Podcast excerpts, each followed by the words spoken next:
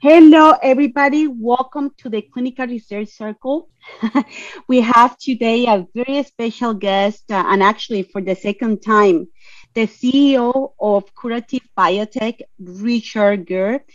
Could you please, Richard, introduce yourself? Well, thank you, and thank you for having me here. My name is Richard Garr. I'm the CEO of Curative Biotech, and I've spent basically the last 17 or 18 years in the life sciences, was the CEO for a long time and founder of NeuralStem Biopharmaceuticals, a NASDAQ company that developed stem cell technology as well as gene and cell therapy and small molecule drugs.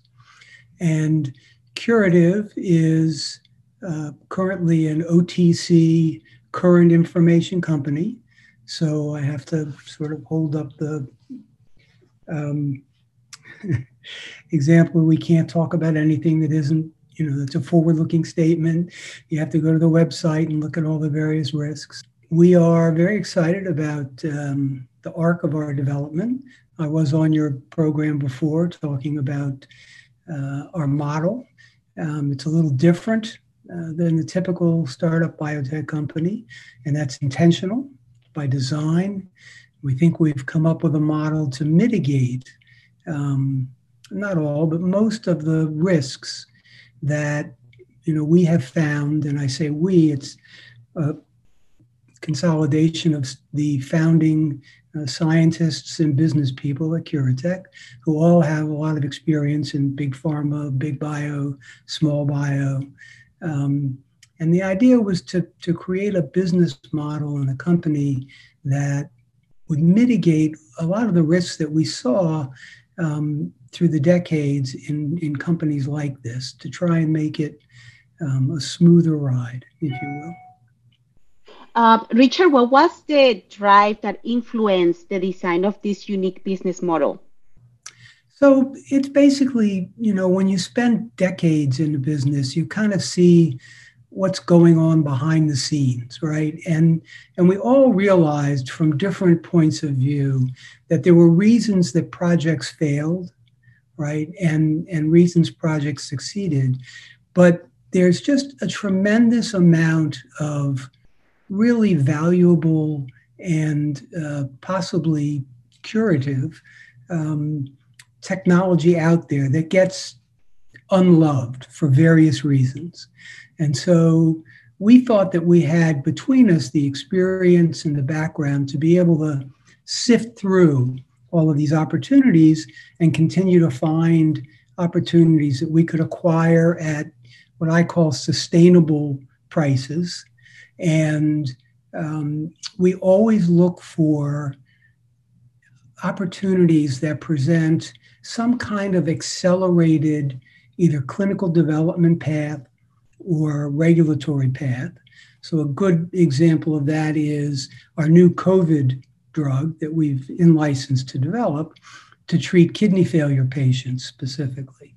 So Operation Warp Speed is a good example of a vehicle that allows you an accelerated development path, right? The existing first generation of COVID vaccines out there have been developed in basically a year, right? As opposed to typically 10 years from lab to patients. And so that's a good example. Another example is we are repurposing metformin through a discovery made at NIH, at the National Eye Institute, to treat macular degeneration. Our first indications will be dry intermediate macular degeneration and geographical atrophy, which is basically late stage dry AMD.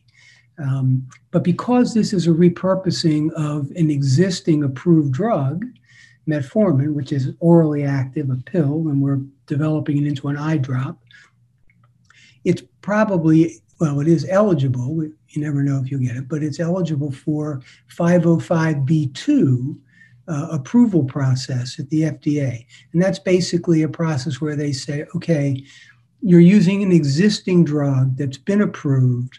And so if they let you use the 505(b) pathway, you can reference the safety data from that drug's trip through the regulatory, and that can save you a lot of time and money. So those are kind of the examples that we look for, projects that have world-class science. We also look for projects with sustainable intellectual property, either existing or filed. And again, a good example here is from NEI, the patents on the reformulated metformin have been filed, but none have yet been granted. So we had to do our own analysis of those patents and come to our own conclusions, and we did, and we believe it is sustainable intellectual property. And then the good news there is, of course, when they're granted, you basically have the entire useful patent life in front of you, which adds value to the product. Another example is the rabies drug. So the treatment that we have for late-stage rabies is an existing patent, and it's in the later stages of its useful patent life. However, it is a rare disease, and it's possible when you go to orphan or rare diseases, you can get up to 7 years of additional exclusivity, regardless of patents, from the FDA. So there, we look for things like that, where there's ways to enhance or create sustainable intellectual property, where there's ways to accelerate the either regulatory or clinical development path, or both. And then, of course, we're always looking for what we consider to be world-class science. And finally, we have a lot of expertise through our development and process people in actually manufacturing and developing drugs. And so we look very carefully at, were there problems in actually creating the drug, right? Regardless of how good the science looks or the patents looks, can you really do it, right? Can you build it, and is that a practical solution? So those are some of the things we look at in our particular model. And then the back end of that is, we're not building this company to commercialize all the way through these drugs. Our model involves finding these assets, acquiring them, adding value, mostly through clinical trials, adding human data, and then IP where it's possible, and then partnering it out, whatever that means, whether it's sale or license, to larger entities that have both the appetite and the resources for commercialization, launch, and continued commercialization. And then we will just continue to bring products in the front part of the model and get them back through the back side of the model. So that's really what it's almost a hybrid of a venture firm and a biotech development firm. It allows us to be completely agnostic with respect to the indication. So most companies are founded on a founder's science, and it's either a pathway or something, but it pretty much is relegated to one indication or one area of indication, like neuro or gastro, right, or cardiovascular. We're completely agnostic with respect to that.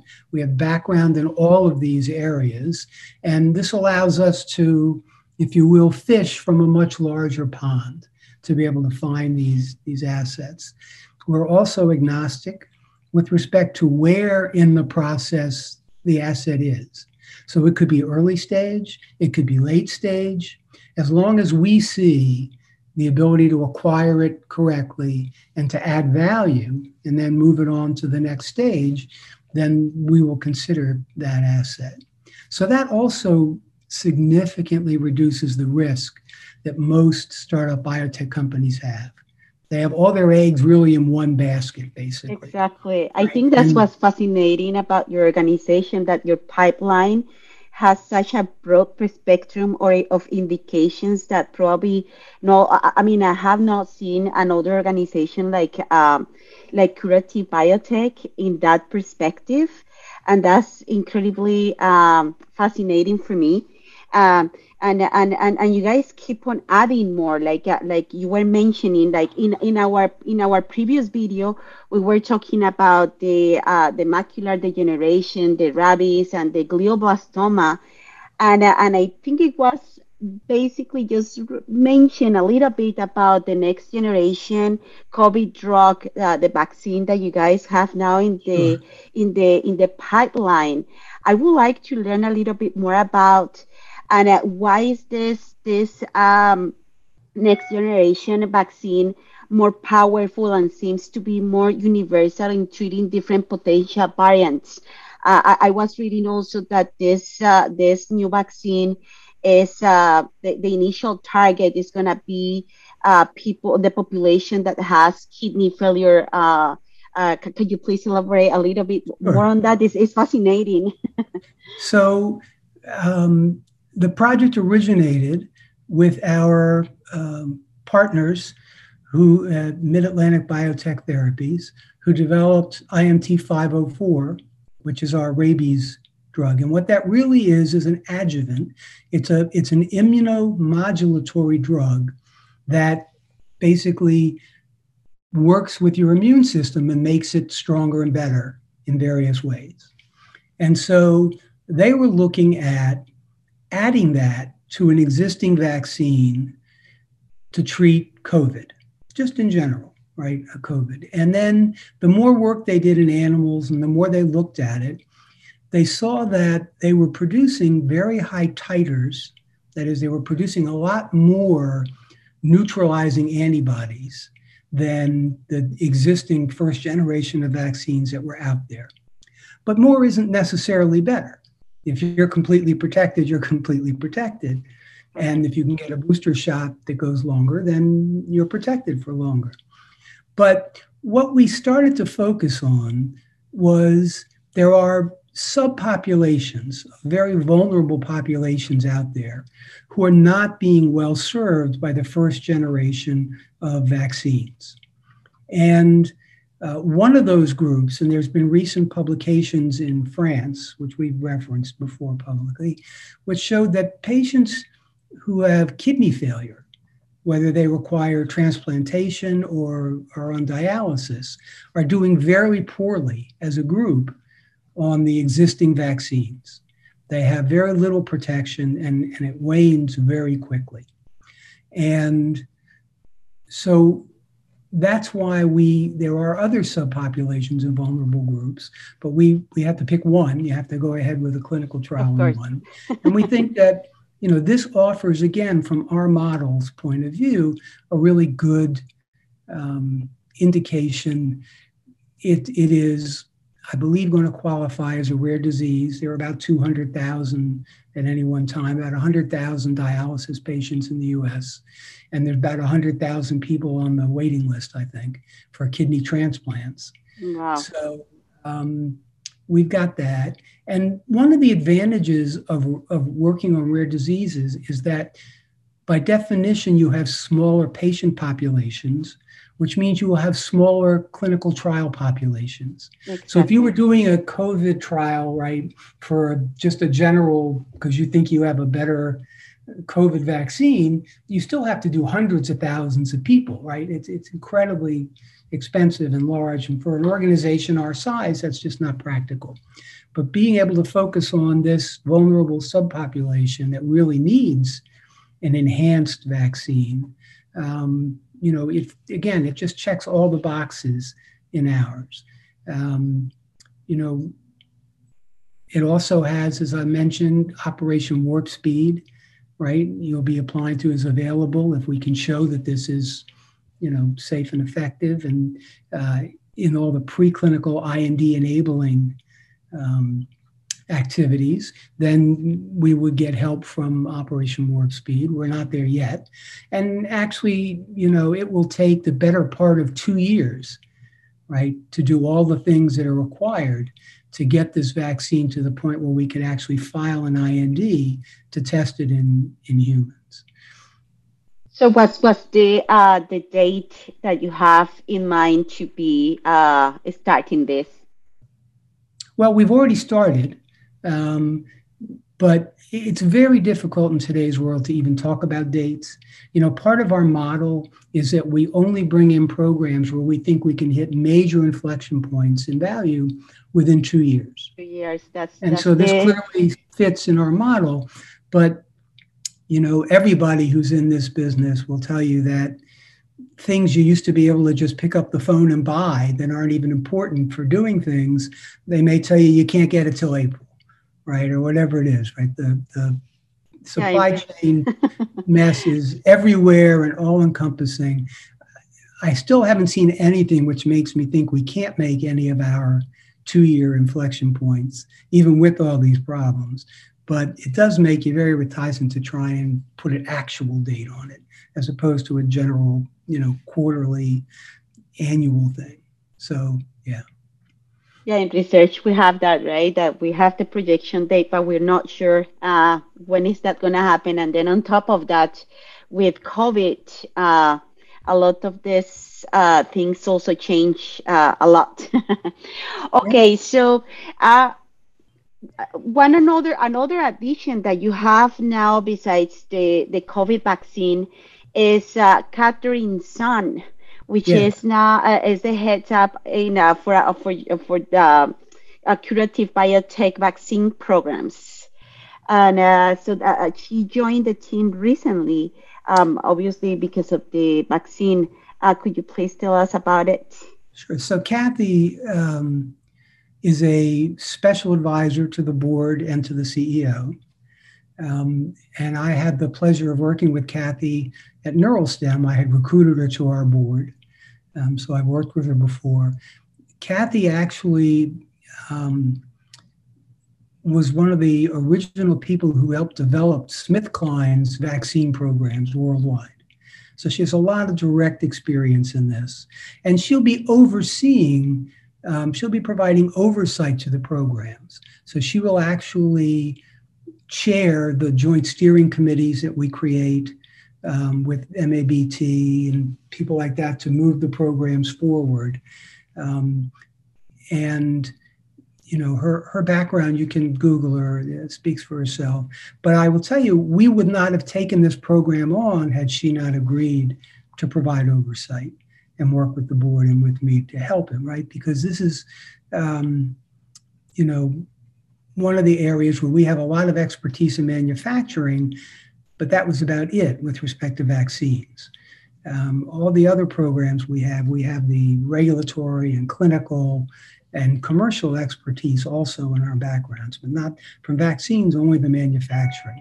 So it was great to be able to access Kathy's experience and background to help oversee all these programs to ensure that, you know, we're doing them right.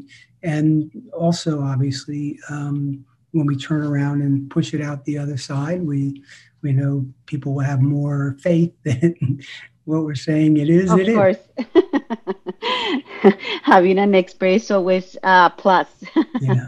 And we've done that with every program, just to mention. So Dr. Dmitry Dmitrov, who was the inventor of the CD56 cancer drug, the glioblastoma antibody drug conjugate, who's now the head of the antibody cancer antibody program at Pitt, has joined our scientific advisory board to help provide oversight and direction for that program.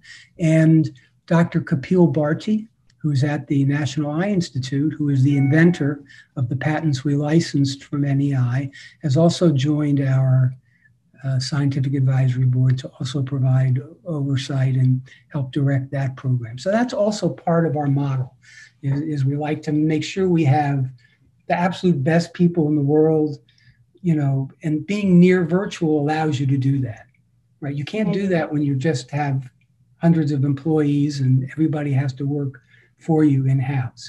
So this is another part of our model that I think is, we're hoping will prove itself.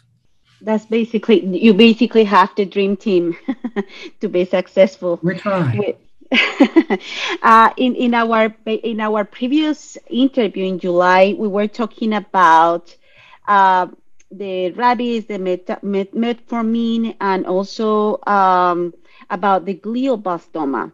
I remember we were talking in the rabies specifically, we were talking about the inflection point. Do you have any updates on that? Sure. So the rabies program is a little different in that we believe that only one trial will be required to get to an approval and to what we're looking at here also as the PRV, the priority review voucher, because rabies is on the FDA's list of tropical diseases which are eligible for the priority review voucher. And because late stage rabies, right, after it's too late to get the regular shot, is an always fatal disease, right? There's no kind of gray area. You either die or you don't, and everyone dies, right? We believe that one well-run open label clinical trial will give us enough data to be able to get an approval, and also you have to be approved to get the PRV. And that entire process is a 2-year window, start to finish, a year basically of manufacturing and regulatory, and then a year of running the clinical trials and getting the data. Now, we have already received orphan designation for this from the FDA. So that's, you know, again, it's coming along. The real larger patient populations are in places like Manila, right, in Pakistan and India and even China and Africa, where it's going to be much easier to do the clinical trial because there'll be so many patients.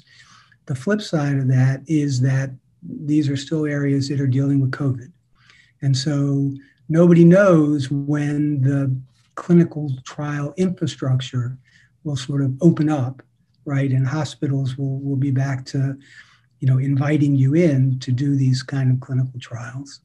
But we expect it'll be within the window we're looking at still. And obviously, because this is an always fatal disease, I think that even if COVID is continuing to be a problem in those countries, we should be able to figure out a way to get the trial started and do it. Sorry.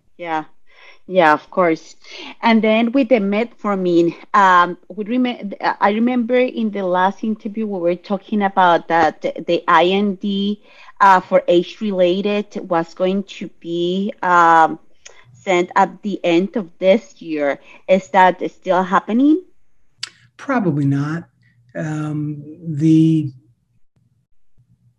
IND enabling studies require various things that have been affected by the supply chain.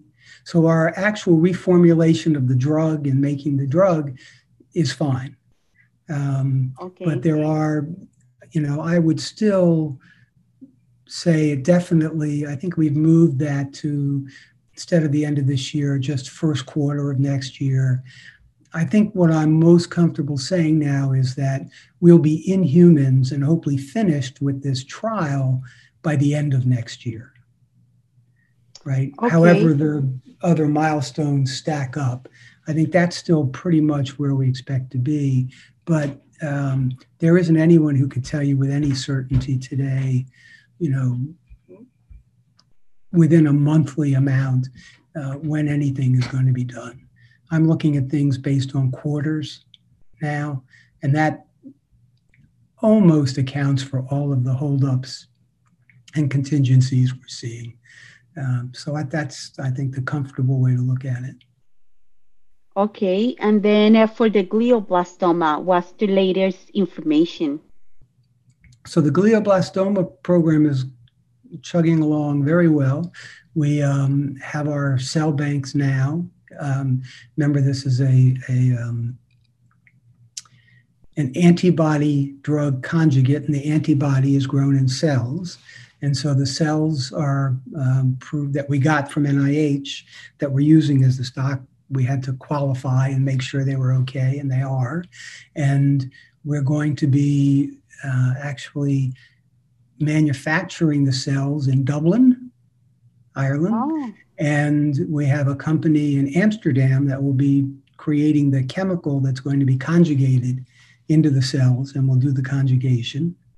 And so that's moving along. And again, I think our 2-year inflection point window there is to have an IND filed with the FDA by then to complete all of the animal trials, the manufacture of the drug, the toxicity testing, all of those things.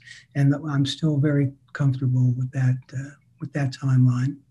And I can happy to say that also Nick Bolus, who is the neurosurgeon at Emory, who also I've worked with before on ALS, has agreed to join our scientific advisory board also, and will help to oversee and design all of the preclinical and clinical work that's going to be required to move that forward. So 2021 looks like a very exciting year. It is. It's going to be, you know, it's going to be a very interesting year. And of course, we're also always sort of looking at Gen 2, right? The next generation of products to bring in. As long as everything's online and we're comfortable, we're going to hit those inflection points. And I think all of these are areas where if you do hit these inflection points, we should be able to partner these out. So we're, you know, already starting to look at the Gen 2 programs coming in. And I think we look at the Gen 1 programs as sort of proof of concept for the model. And the first part of it clearly worked. We were able to acquire assets with world-class science, sustainable IP, and the kind of regulatory or clinical accelerated path that we look for, and at the same time get confirmation of the quality of the assets by the people who have agreed to join to help oversee the program. So we will continue to kind of look at that and look at what comes next. But we're focused 95% of every day on making sure that we can execute, right, and get this stuff to their inflection points on budget and on time. Thank you, Richard, for giving us an update of what's going on and to see that all these programs are in progress, yeah. And seeing also the new additions like the COVID, the vaccine, and the new teams. Part of your dream team. Thank you very much for always being available for us, and I hope we'll see you soon to continue on this. We keep on following on the progress of this and your organization, which is I mean, especially for me, is fascinating because of your business model. Thank you very much for having us, and I'm always happy to come back and talk. All right, thank you.